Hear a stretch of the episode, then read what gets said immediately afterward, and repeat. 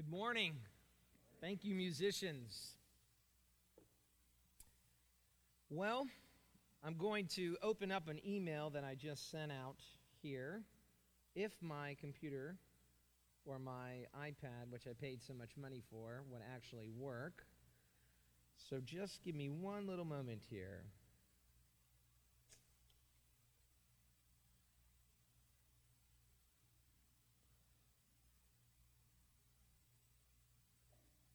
Okay. Well, I'm not going to read it then. That's okay. All right, well, before we get started this morning, I wanted to make a couple of uh, book recommendations. A lot of people ask me after my sermons, What books are you reading? And uh, because it's an important thing for all of us to do to keep up on our understanding of God's Word, uh, it's important for us to have good book recommendations and to know what uh, what good thinking Christians, well thinking Christians, are thinking about God. Uh, I know that many of the Christian thinkers uh, who have blessed my life will be a blessing to you. So I want to just make uh, three quick book recommendations. Did we did we not have my? Yeah, there it is.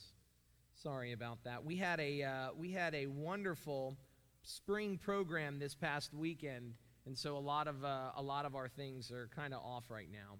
Well, let me go ahead and get started. This is the first book I'd recommend The Holiness of God by R.C. Sproul. It is a wonderful, wonderful description of who God is.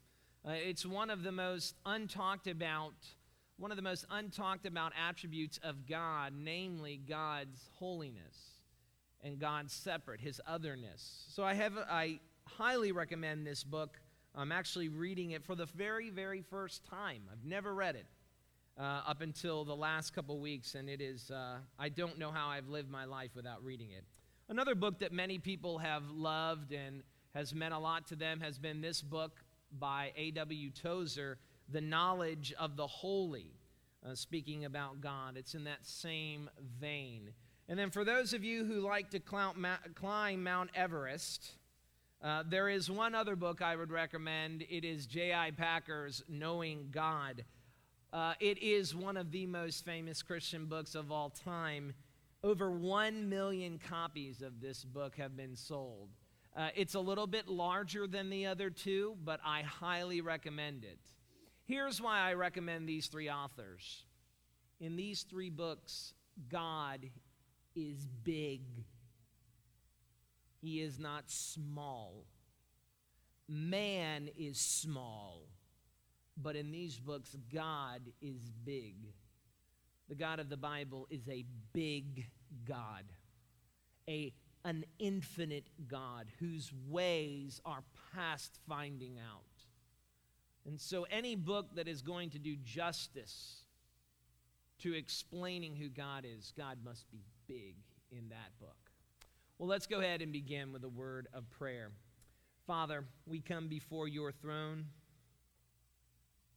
through the shed blood of Jesus Christ. Today we come before you to honor your sacrifice that you made on Calvary.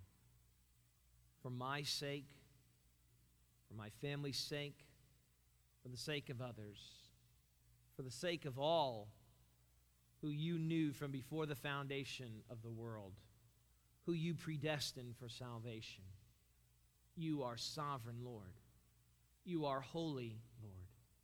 And we, Lord, are nothing but the gracious recipients of all that you've given us. And so, Lord, it is for us to come into your house and sing your praises and worship you at your throne, recognizing your holy and sovereign reign over all things. Be amongst us this morning give life to dead hearts as only you and your Holy Spirit can do. And we pray, Lord, that we might begin to live a life anew in the knowledge of your holy, sovereign lordship. We ask all these things in Jesus' name. Amen. Last week we talked about God, knowing God. It was part two, and the first attribute that we emphasized about God was God's holiness. It seems to be in the Bible that this is God's central attribute or his central description of who he is. An attribute of God is an essential quality of who he is.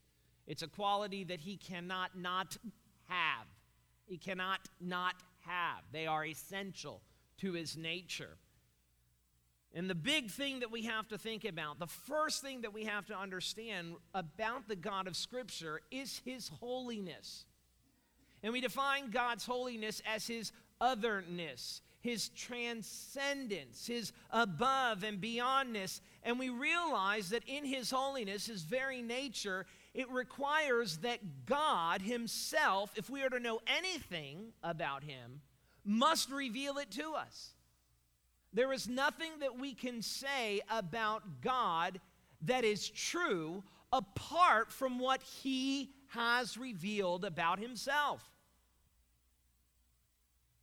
It is even in nature, in creation, that we learn about God, but it is simply by God's gift of revelation of how He creates that we know anything about God we're going to say anything specific about God, we must go to His Word.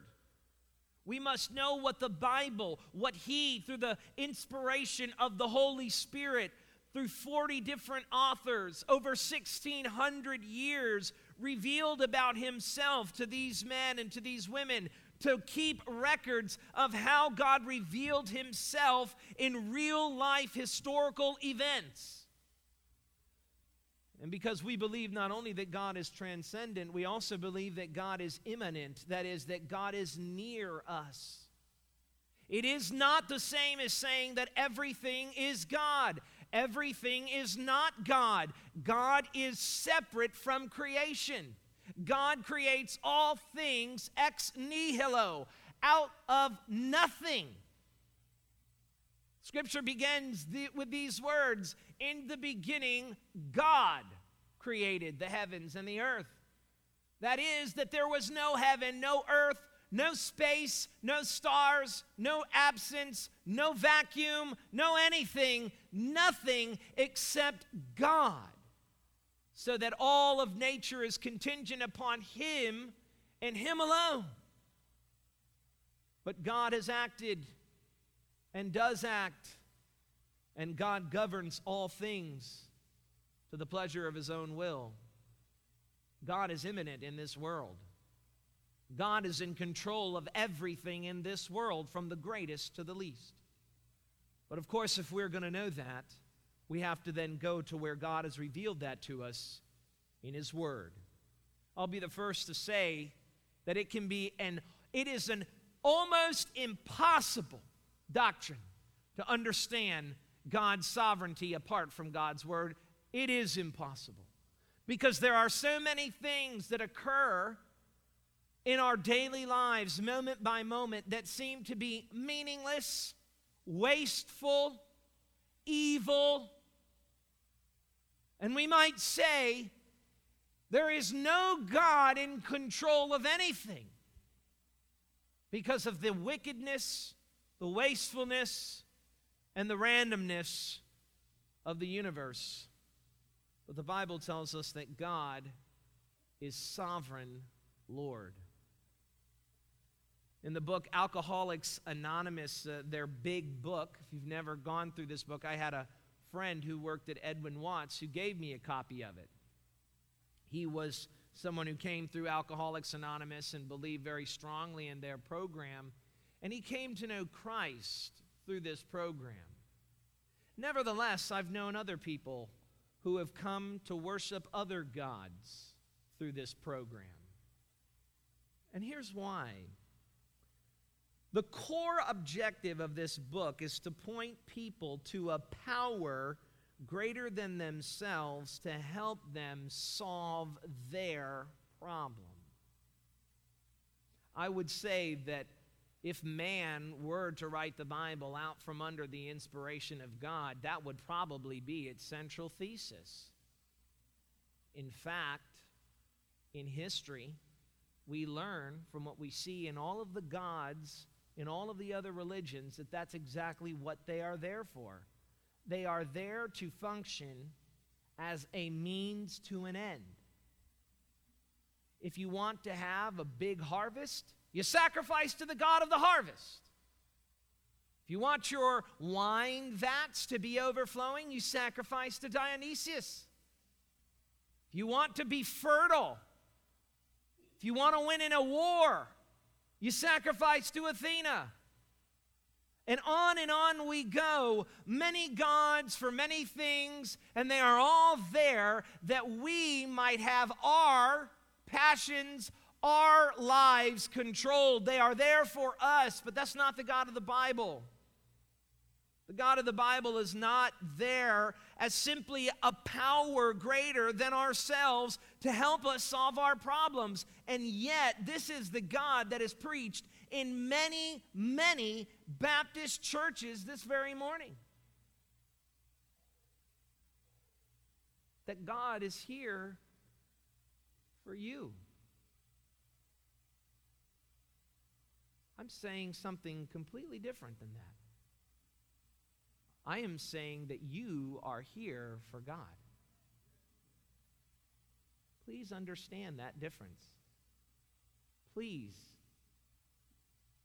When you watch your favorite Christian television programs, ask the question Are we here for God? Or is God here for us? Because Scripture tells us we are here to bring glory to God and to enjoy Him forever. God is no means to an end. He is the end itself. He is sovereign Lord. According to the big book, it says this power is God.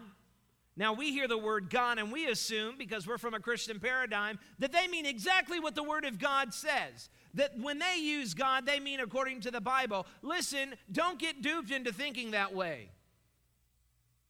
Every, uh, growing up, I used to love, if you can believe this, I used to love rap and hip hop.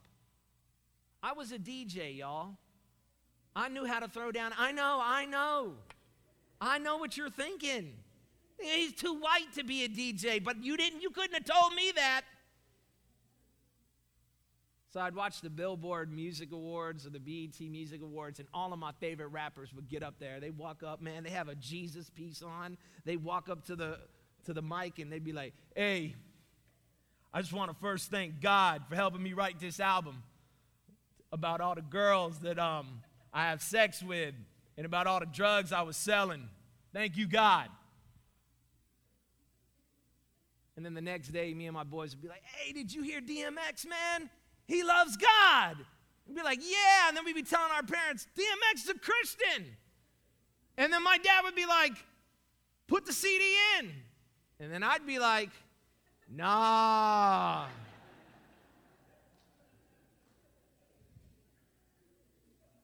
I'm not going to do that, Dad.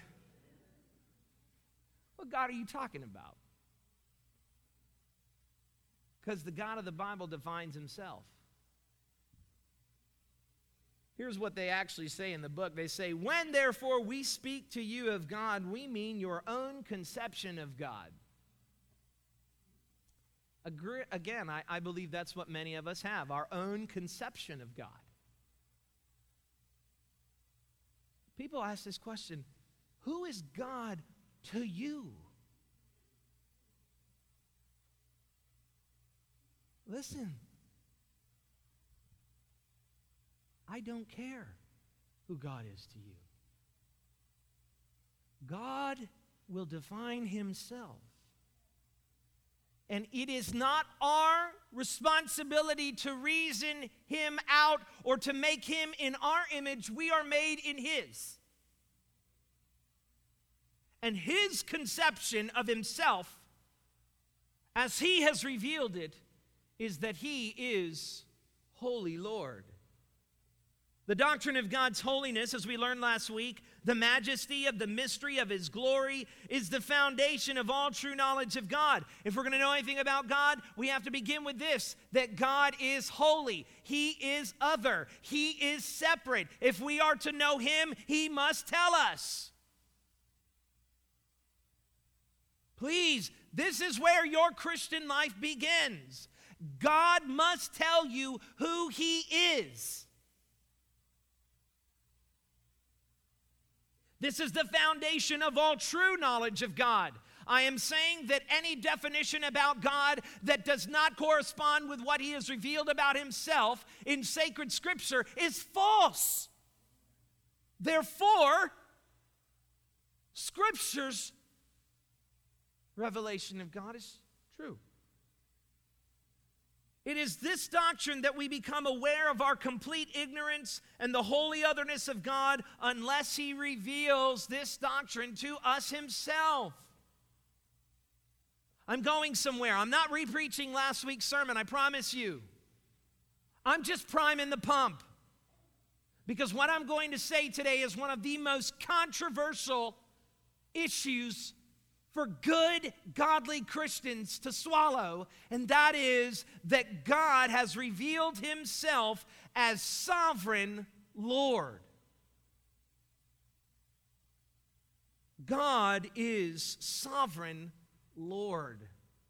I'm going to take three definitions from this one statement that God is sovereign Lord, and I'm going to explain them to you as He has explained them in Scripture.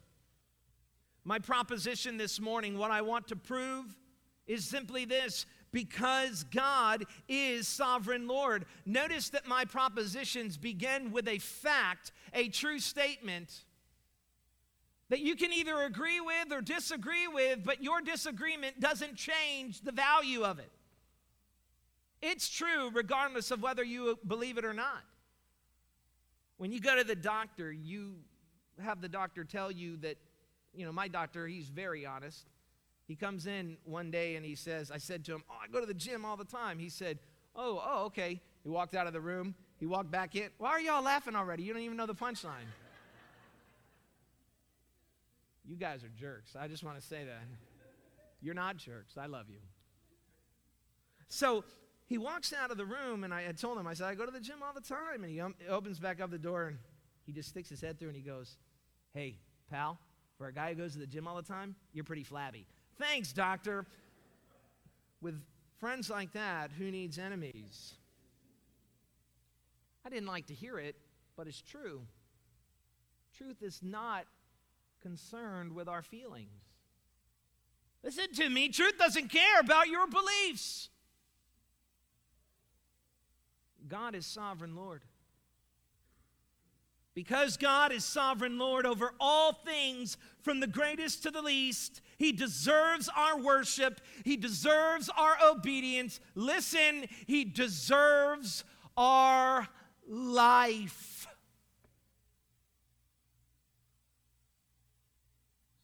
Romans 14, 7 through 8 says this, speaking to saved people, Christians, for none of us lives to himself and none of us dies to himself. For if we live, we live to the Lord, and if we die, we die to the Lord. So then, whether we live or whether we die, we are the Lord's. For to this end Christ died and lived again, that he might be Lord of even the dead and the living. To say that God is Lord is to put him on his throne. You know what Americans love more than anything? Freedom. If there's anything you can say about American people, it's that they love liberty, but they don't understand what liberty means. Not today, anyway. Many of us struggle because we believe that the word liberty means free to do whatever we want. But that's not liberty. Liberty is the freedom to do what ought to be done despite the dictates of men. Do you understand that that's what our very country was founded on? It was not the belief that we could come over here and just start to determine what a gender is and what marriage is and when we ought to kill people and when we ought not to kill people. That wasn't the purpose. The purpose was that men had made themselves the law and that we were going to abide by the law above the edicts of men. Read the Declaration of Independence. What was our country founded on? These truths that are self evident. Americans don't even understand their virtue that they love liberty. In other words, truths are true whether we like it or not. And we are free to abide by those truths. And, Christian, this morning you are free. You are free to make yourself a slave to righteousness.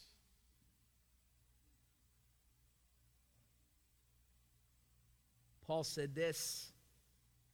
He said, I appeal to you, brothers by the mercies of God. What are the mercies of God? According to the first 11 chapters of that particular book, Romans, it is everything that God has accomplished for us in Christ. Because God is sovereign Lord over even our salvation. Because we are to present our bodies as a living sacrifice. You are free, Christian, to live your life as a sacrifice to God. Paul says, You were once slave to sins, now you have become slaves to righteousness and freedom. Understand that freedom comes with responsibility, even in the country that you live in. Even secular men understood as much that freedom does not mean freedom to do whatever you choose, but freedom to do according to the Lord. Present your bodies as the living sacrifice, holy and acceptable to God. This is your spiritual worship. People tell me all the time, oh, I'm going to another church because I like the worship music better. That is the most petty reason for leaving a church. Where in the Bible does God say, choose a church based upon the worship music? That is ridiculous. If I had it my way, we'd only have a piano so that we couldn't argue.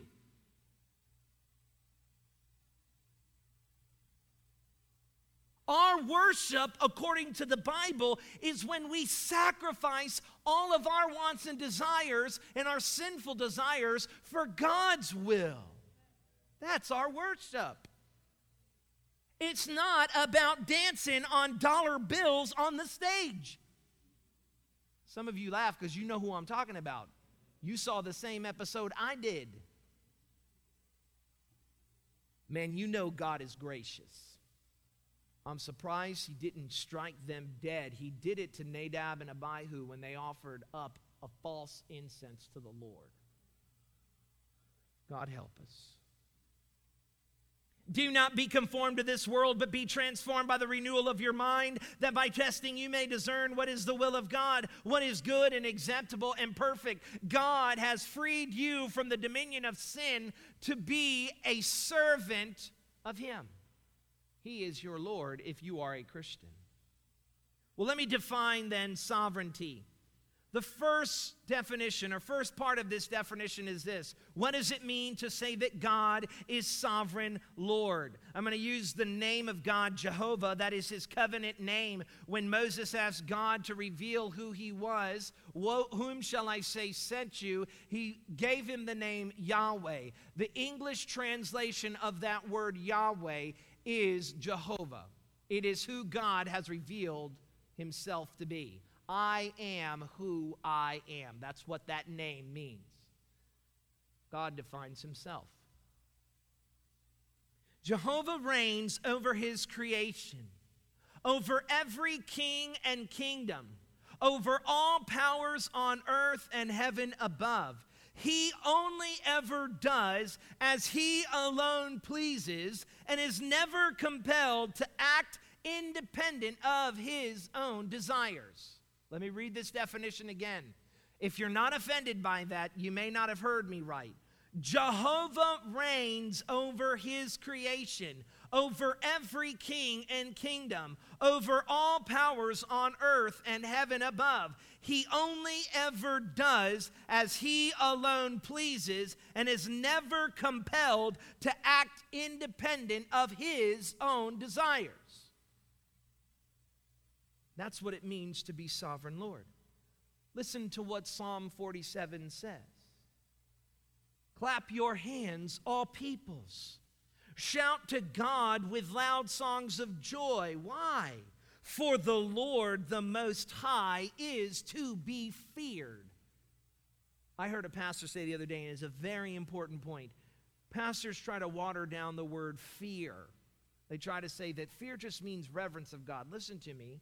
Fear means fear, to quote Albert Mohler. It means fear. When I, when I start to use my table saw, if you don't know what a table saw is, and by the way, if you think you shouldn't fear a table saw, when I'm done, talk with Edsel Gandy. He'll tell you about it. It's got a big old blade that shoots out. And when I go to cut things, if I don't fear it, I'm going to cut my hand clean off. And my wife told me she's not dating a guy with one hand. She's not married to a guy with one hand. I fear it. It means fear it. Doesn't mean I don't use it, but it means I'm afraid of it. That type of fear of God. Why should we worship God? Because He's to be feared. A great king over all the earth. He subdued peoples under us and nations under our feet. He chose our heritage for us, the pride of Jacob, whom He loves. God, why did God choose Israel and not the Canaanites? Because God was pleased in doing so. There's nothing about Israel that made him choose Israel over other nations. They're not more special. He simply chose them according to his own pleasure. God has gone up with a shout, the Lord with the sound of a trumpet. Sing praises to God, sing praises, sing praises to our King, sing praises, for God is the King of all the earth. Sing praises with a psalm. God reigns over the nations. God sits on his holy throne. The princes of the people gather as the people of God of Abraham. For the shields of the earth belong to God, he is highly exalted. You know why Kim Jong un hasn't nuked anybody yet? Because the Lord governs his fingers.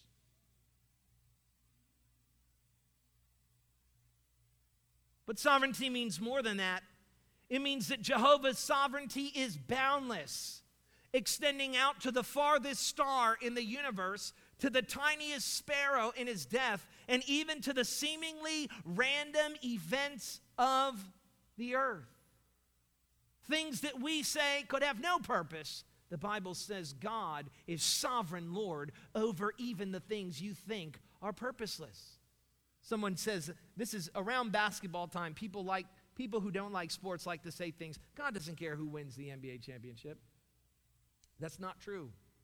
The Bible says he's in control of everything. Now, I don't think God's up there with a Cleveland Cavaliers cap on. That's for sure. We know God is sovereign. That's why the Knicks can't win nothing. Anyway, let's move on. Job 38, 31 through 33 says this Can you bind the chains of Pleiades or loose the cords of Orion? Can you lead forth the Mazzaroth in their season? He's talking about constellations. When Job confronted God, God answered by saying, You can't do these things. I do them. I put the stars in the sky and I put them how I please. And you will learn and discern the seasons based upon my ordering of the stars. Why are they round and not square? Because God is sovereign Lord. He says, Or can you guide the bear with its children? He's talking about the constellation of the bear. He says, Do you know the ordinances of the heavens? Can you establish their rule on earth? Do you know how finely tuned this universe is for life? Do you know that our planet just happens to be on the outside of our Milky Way galaxy, which is a platform to witness the rest of the universe? Do you know that that's in between a habitable zone that orbits around our Earth? That if we're 5% closer to the sun, we burn up. If we're 20% further out, we freeze up. Do you know that if our gravity and, and the way that the moon tilts were not there, that we would not have electromagnetic waves that protect us from the sun's heat?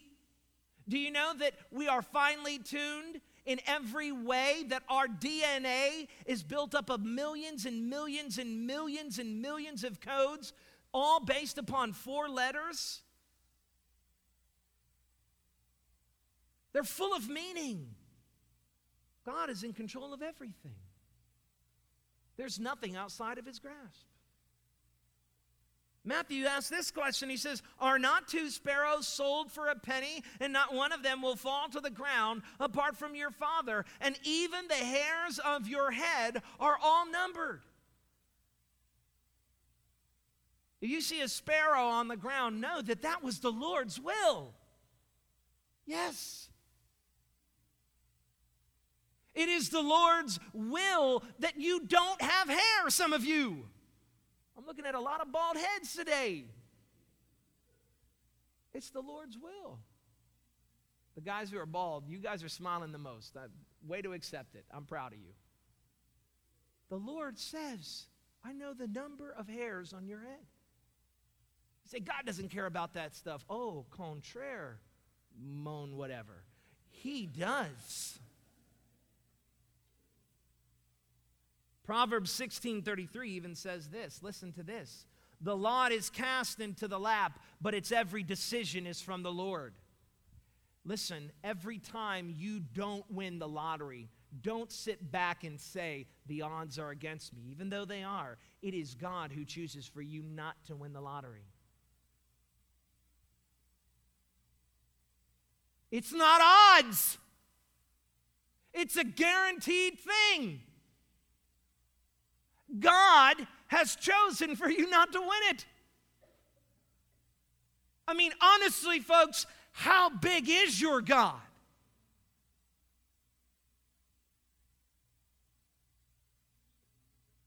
Finally, and notice this one's in red, if you can see it up there. Oh, you can't see it up there. I can see it. It's in red. Because this right here is for me, it's to remind me caution. This is where everybody begins to jump off the boat.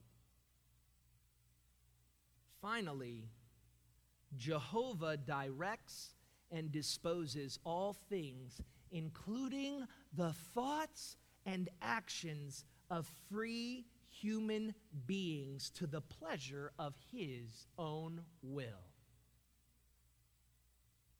This is where we're going to stay. Jehovah directs and disposes all things, including the thoughts and actions of human beings, to the pleasure of his own will. Remember what we agreed on, right? God defines who he is, right? Not us, not what we think God should be doing. God reveals himself to us. Well, what does Scripture say? Just quote a couple people before we do that. J.I. Packer. He's known for his mind, not his looks. The fact of free agency confronts us with our mystery inasmuch as God's control over our free, self determined activities is as complete as it is over anything else, and how this can be, we do not know. We're talking about a mystery. It is that God is sovereign and in control of all things, and you are responsible for your will. You say, which one is it? Yes, is the answer. Is God in control of my thoughts and actions, or am I in control of my thoughts and actions? And the answer to the question is yes. Is it me or God? Yes. In the same way? No. A.W. Pink said this He said, Such is the mighty potentate revealed in Holy Writ. In other words, translation, this is how the sovereign Lord defines himself unrivaled in majesty, unlimited in power, unaffected by anything outside of himself. But we are living in a day when even the most orthodox, that is, the people who are the most Christian, seem afraid to admit the proper godhood of God. They say that to press the sovereignty of God excludes human responsibility, whereas human responsibility is based upon divine sovereignty and is the product of it. Many, he says, have more foolishly said that it is quite impossible to show where divine sovereignty ends and creature accountability begins. Here, says Pink, is where the creature responsibility begins in the sovereign ordination of the Creator. As to his sovereignty, there is not and never will be any end to it.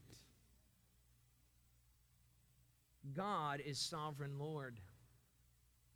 The Bible tells us that all of the miserable things that Joseph went through, when he was his life was faked, his death was faked, he was thrown into a well, his brothers robbed him, made him naked, took his most precious coat, put blood all over it, told his own father that he died. He was sold to Arab traders. He was put into slavery. He goes into the kingdoms of Egypt. He is framed for rape. He's thrown into prison. And he's standing before his brothers who are now all on their knees, who represent the heads of the tribes of Israel, now on their knees, very much like the way the tribes of Israel put Christ on the cross, and Christ or Joseph stands there before his brothers and he says, This, brothers, don't worry. What you meant for evil, God meant for good. You've got some people in your life right now who mean evil against you. I know I do. And it's hard for me to remember that God is sovereign. And for some reason, for some reason, what they mean for evil, God means for good. You say, What is the reason? I don't know. It's what I tell God every night. God, I don't know why you're doing this to me. But you are sovereign. You are Lord. Have your way with me. And I say it in tears I don't understand why God does some of the things He does to me. It feels like He's against me. And I know it feels like He's against you sometimes. But He is sovereign Lord. He is in control of what those people are doing to you. Be at peace then. Don't you know that Satan couldn't do a single thing to Job that the Lord God was not sovereign over? At the very end of the book, it is God who is credited with doing all the evil to Job. I'm just quoting scripture. It ends with them saying, they God redeemed him for, or that they saw all that God had done after all the evil God had done to Job not Satan.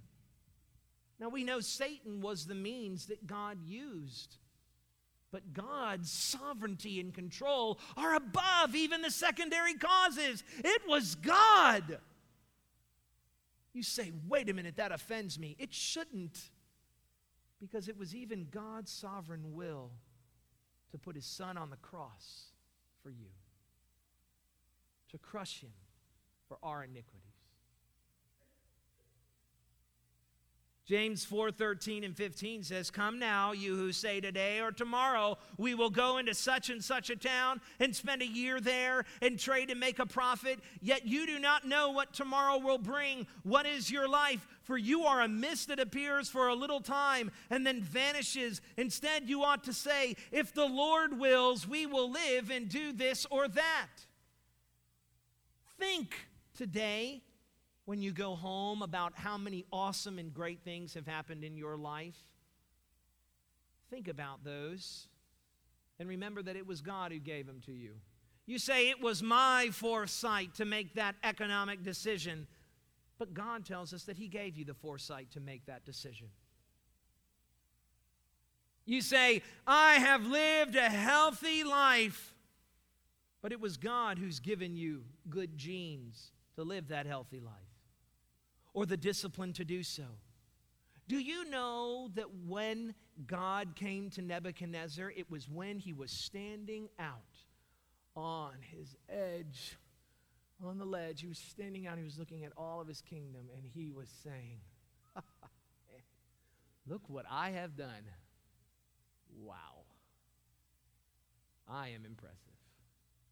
The Bible says that very day he lost his very mind and he was sent into the wilderness for seven years to live like an animal. You will go if God chooses you to go. You will do if God chooses you to do. If God chooses you, chooses to rob you of your very sensibilities, He'll do it. At the end of the passage, at the end of the story of Nebuchadnezzar, what did Nebuchadnezzar say? He is the Lord Almighty.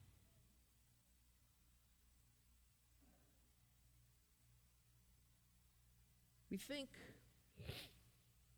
that this is how our life works. That we're riding a tandem bicycle with God, and it's a 50 50 thing. That's how most of us think. We got to put in ours, and then God, He'll put in His. And I know because I, am in the parking lot and I see the bumper sticker on the back of your car. It says, God is my co pilot. Listen to me. Your co pilot is your wife. And if you don't believe me, just ask her. She'll tell you. You know how they, don't you, you almost i'm glad that deal that, that car dealers they realize they pro, i think i heard this that henry ford thought about putting brakes on the other side on the passenger side in order to make the car more safe so that the driver wasn't watching what he was doing they could pump those brakes. And then henry took one drive with his wife and he realized nope. The whole time. Watch your speed. I don't know how i drive when my wife's not in the car i promise you i don't know how i do it Hey, Dan, what's this thing?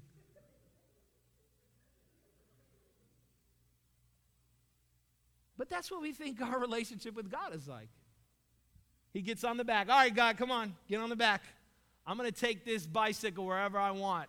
And he's in the back and he, he's holding on, he's snuggling on your back. And, oh, I don't think that's a good turn. Do this. And he sprinkles a little magic fairy dust. Oh, I like that. Yeah. That's not how it works. It's not God and me.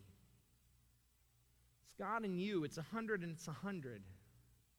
In other words, it works like this God is sovereign over everything, and you're responsible.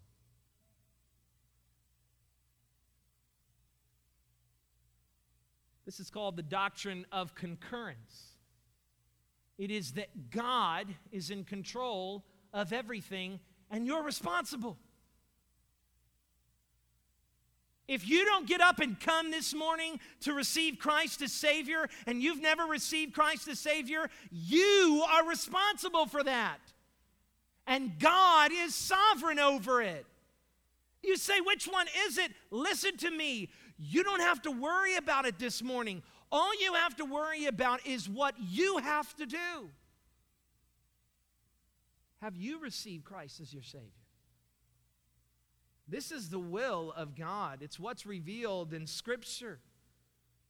What is concurrence? It's an aspect of God's control or providence whereby He cooperates with created things in every action, directing their distinctive properties to cause them to act as they do. There are some scenes in Scripture that would terrify you if you were reading them sensitively. First Kings chapter 20, where God calls out, calls in the heavenly host, and a deceptive spirit. He calls for a spirit to go and to deceive Ahab, to lie to Ahab, to get Ahab to move into a battle he had no business moving into, that he would die in. And God orchestrates it. The whole thing. And Ahab goes and is killed. You read these stories of the Canaanite people where God tells the children of Israel to go into these cities and to absolutely devastate them. To not leave a single beating heart. And even the cattle. Yes, and the women and children. You say, I don't like that God. We agreed. God defines himself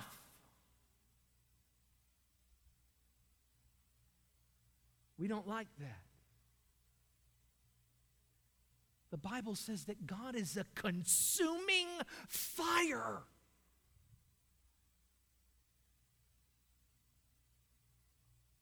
But God is in control of all things.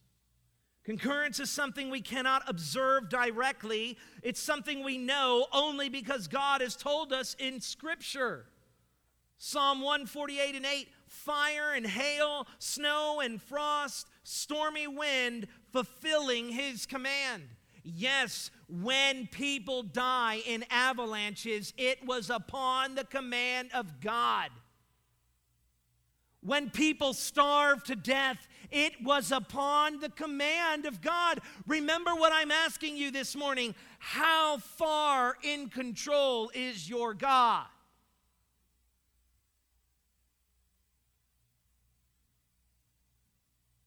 See, I told you this would be bothersome. But the Bible tells us this is who the God is.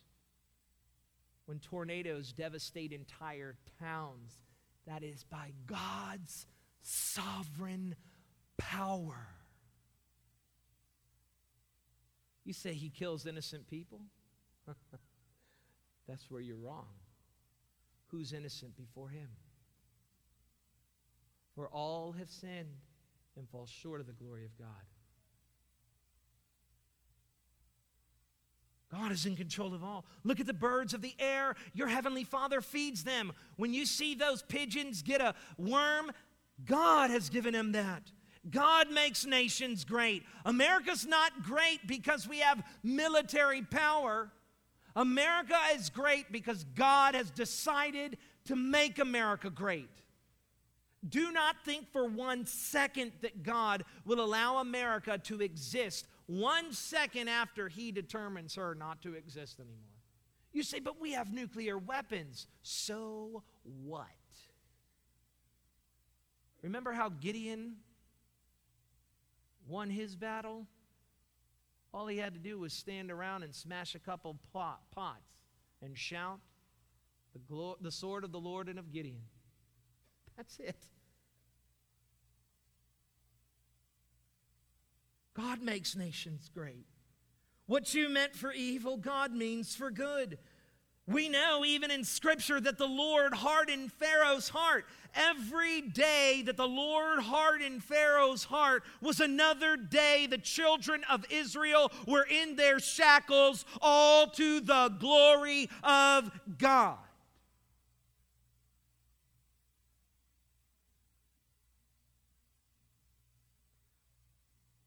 But the Bible tells us that Pharaoh also hardened his heart. So which one is it? Did Pharaoh harden his heart and then God hardened his heart? Or did God harden his heart and then Pharaoh hardened his heart? The answer is God hardened Pharaoh's heart, and Pharaoh is responsible for hardening his heart. Oh boy. I know what you're saying. You're saying, now what? Now what? I know what you're thinking. You're thinking what every human being who faces the sovereignty of the Lord thinks. Those of you who are awake, anyway. You're thinking if God is sovereign Lord over all things, even my very thoughts and actions, then there's nothing left for me to do. Dare I say, there's nothing I can do. That's what you're thinking. If God's in control of everything, I can't do anything. Not apart from His will. Well, let me answer this question. Because this morning, it all depends on how you respond. Where you stand with God right now all depends on how you respond to this question. If you are under God's wrath, if you are under God's wrath, here's what you should do you should repent. You say, I can't unless God makes me. But the Bible tells us that you are to receive his salvation. You know, I don't know of a single person, I don't know of a single Christian who credits themselves with their salvation. No Christian I know pats themselves on the back and says, Thank God I did it. What do we all say? Oh, God, it is by your grace and mercy that I'm saved. Not a shred of your work and effort brought you to Christ Jesus. The Bible says that while we were yet dead, God, Ephesians 2 4, God made us alive. What am I supposed to do then? Let me wait. Let me sit here and wait for God to make me alive. No, the Bible says, get up and repent. It is your responsibility. For those who are under His grace and who have received Christ Jesus as Lord, worship. Worship Him. Don't you really believe that it's Him and not you? If you believed it was Him and not you, our worship, our lives would look so different. His praises would ever be on our tongues. When we brought ourselves to our knees and cried out, Be merciful upon me, a sinner, it was God who put us on that floor. How can you not come in here and in tears say, Thank you? You put me in Jim and Sandra Summers' house. You put me on that couch that night. It was you, God, who brought them to me. It was you who moved my heart. It was you who gave me life when I had none of it. I could have been born in any other house. You could have put me in any other church. You could have made me hate you. But here I stand in your grace. You are sovereign Lord. How can we not worship him? The reason why we don't worship today is because we still think it's us. We still think it's us. We're still patting ourselves on our back. Yes, seasoned Christians. The reason why you are stale is because you've enjoyed a little bit of success in your holiness in your life and you think it's you, but the Bible says it's not you. You know what Scripture says? Here's the call it's this My beloved, as you have always obeyed, so now, not only as in my presence, but much more in my absence, work out your own salvation with fear and trembling. Why don't we work it out anymore? Why have we become stale in our holiness? The Bible says for you, today, all of you, work out your salvation in fear and trembling. And if you have not received Christ, work it out in repentance. Believer, if you have, worship. Work out your own salvation with fear and trembling, for it is God who works in you, both to will and to work for his good pleasure. You see, the Bible has no problem with taking God's sovereignty as Lord and putting it right next to your responsibility. What should you do this morning? Worship God, follow God, and while you do it, praise His name. Let's pray. God, it is a mighty thing to know you. You put every person in this building and you numbered them from before the foundation was laid. Here in this first Sunday of the month of May in the year 2018, you have the exact number of people in this church hearing your message of the gospel today. You have foreordained this moment. If any are to come to you today, you have decided for them to come. It is you, sovereign Lord, who we worship. We say thank you for your mercy on us as sinners.